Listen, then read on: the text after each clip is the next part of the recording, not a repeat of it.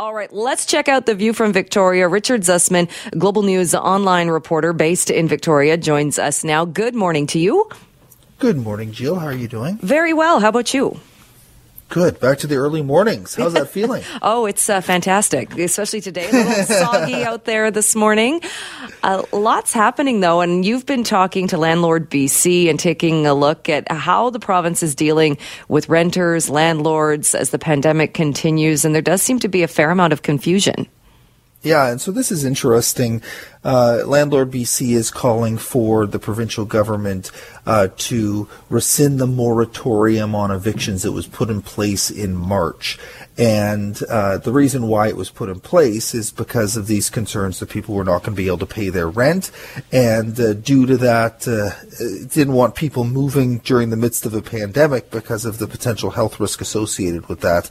Uh, and so the province, so Landlord B C says, well, that's just our members need uh some sort of tool to be able to dispute, to, to have dispute resolution. Uh, if someone is not paying their rent, we need to be able to go and s- explain how that's impacting us and, and have the tenancy branch uh, make a ruling on that. Uh, that's not available right now.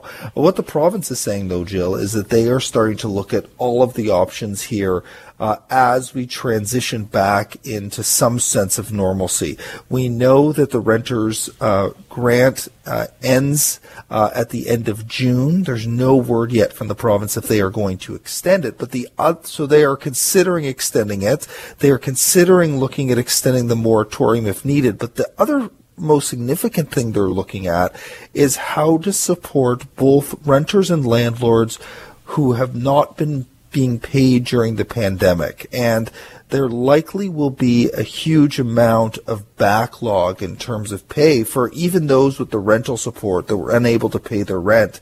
The rent's still due, so when the pandemic ends, that money will be due, and so the province is grappling with how do they support those renters that are going to have a huge amount of arrears and those landlords who haven't been paid and they have bills of their own. So this could be um, a big chunk of change from the province to figure out how to make this work. And I really believe they just don't know the answer yet as the deadline looms by the end of June to start seeing what these, you know, whether these programs should be continued. So it's, it's one of those things that could become a real, um, point of contention and how and how the province actually ends up dealing with, with these financial holes.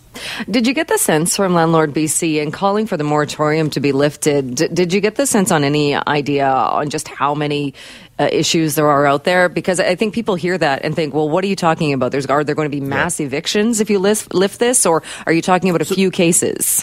So some of the tenancy groups believe there would be Tens, there could potentially be tens of thousands of evictions. Landlord B C says the number is far smaller than that, and and it's impossible at this point to tell how many people are not paying rent because they don't want to, rather because they can't afford to. So some of the numbers that were being um, put out there by both the tenancy groups and Landlord B C is about ten percent of all people haven't paid rent, and Uh, the tenancy groups say, well, that lines up very closely with those that are hardest hit uh, by the economic downturn and losing their job. And uh, a number of people, a significant number, according to Landlord B C, have paid uh, no more than half of their rent. And again, the tenancy group says this aligns very closely with the economic impact. The renters are often uh, lower income, more vulnerable, uh, have been hit harder by Uh, the downturn because of the types of jobs that we've seen disappear in the economy, uh, hospitality jobs, restaurant jobs, uh, you know, the, the tourism seasonal based jobs. And so, you know, it's, it's unclear, Jill, how many, um, you know, these landlords want the tools to do this, uh, in, in very specific cases where they believe that, you know, there's a real dispute here rather than someone who can't afford because of the pandemic. But when you lift the moratorium, then it opens the floodgates and could allow any sort of eviction. So it could be highly, highly problematic to lift the moratorium before other supports are in place, other safety nets are in place uh, for those who are the most vulnerable. Because imagine, Jill, you know, sending in a, in a housing market like Metro Vancouver, thousands of people out in the housing market at the same time uh, would be mass chaos and could cause really, really strong societal problems. So, yeah, watch and uh, see what happens uh, with that. Uh, speaking of the pandemic, a lot of people talking about phase three. What needs to happen for phase three to go into place next week?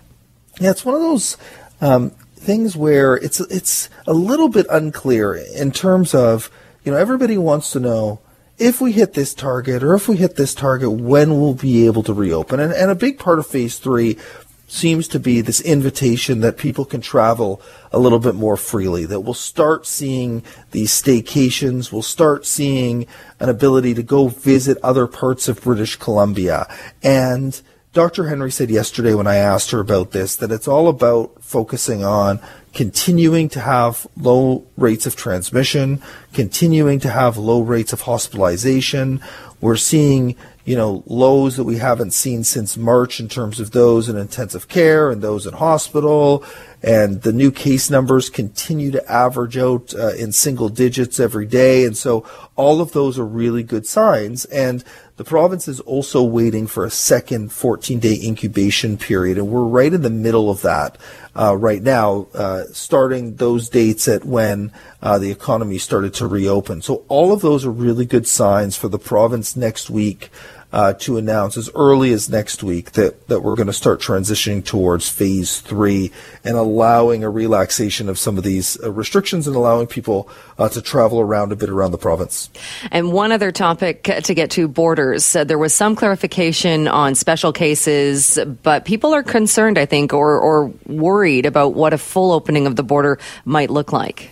Yeah, and I think Uh, Health Minister Adrian Dix made it very, very clear yesterday where B C stands on a full reopening of the border, which is no interest in that happening anytime soon. It's up to the federal government to make a decision on the border, but B C continues to push for uh, the border to remain closed for all but essential travel and these reunifications. Adrian Dix yesterday spending a significant time on going through the cases Uh, that we've seen uh, on the other side of the border, the states most closely linked to British Columbia. So he mentions Washington State over the last week, uh, the five-day average of cases going from just over two hundred to just over three hundred. In Oregon last week, the levels doubled from around thirty to sixty. In California, they've gone up significantly.